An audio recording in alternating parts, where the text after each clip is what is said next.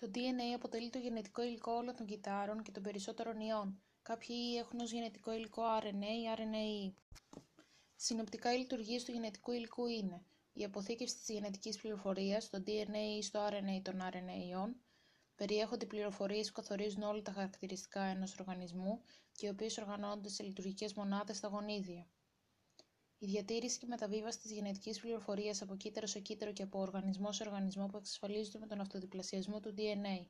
Η έκφραση των γενετικών πληροφοριών που επιτυχάνεται με τον έλεγχο της σύνθεσης των πρωτεϊνών. Το γενετικό υλικό ενός κυτάρου αποτελεί το γονιδίωμά του. Τα κύτταρα στα οποία το γονιδίωμα υπάρχει σε ένα μόνο αντίγραφο, όπως είναι τα προκαριωτικά κύτταρα και οι γαμέτες των διπλοειδών οργανισμών, ονομάζονται απλοειδή. Τα κύτταρα στα οποία το γονιδίωμα υπάρχει σε δύο αντίγραφα, όπως είναι τα σωματικά κύτταρα των ανώτερων ευκαριωτικών οργανισμών, ονομάζονται διπλοειδή. Στα ευκαριωτικά κύτταρα το γενετικό υλικό κατανέμεται στον πυρήνα, στα μυτοχόνδρια και στους χλωροπλάστε.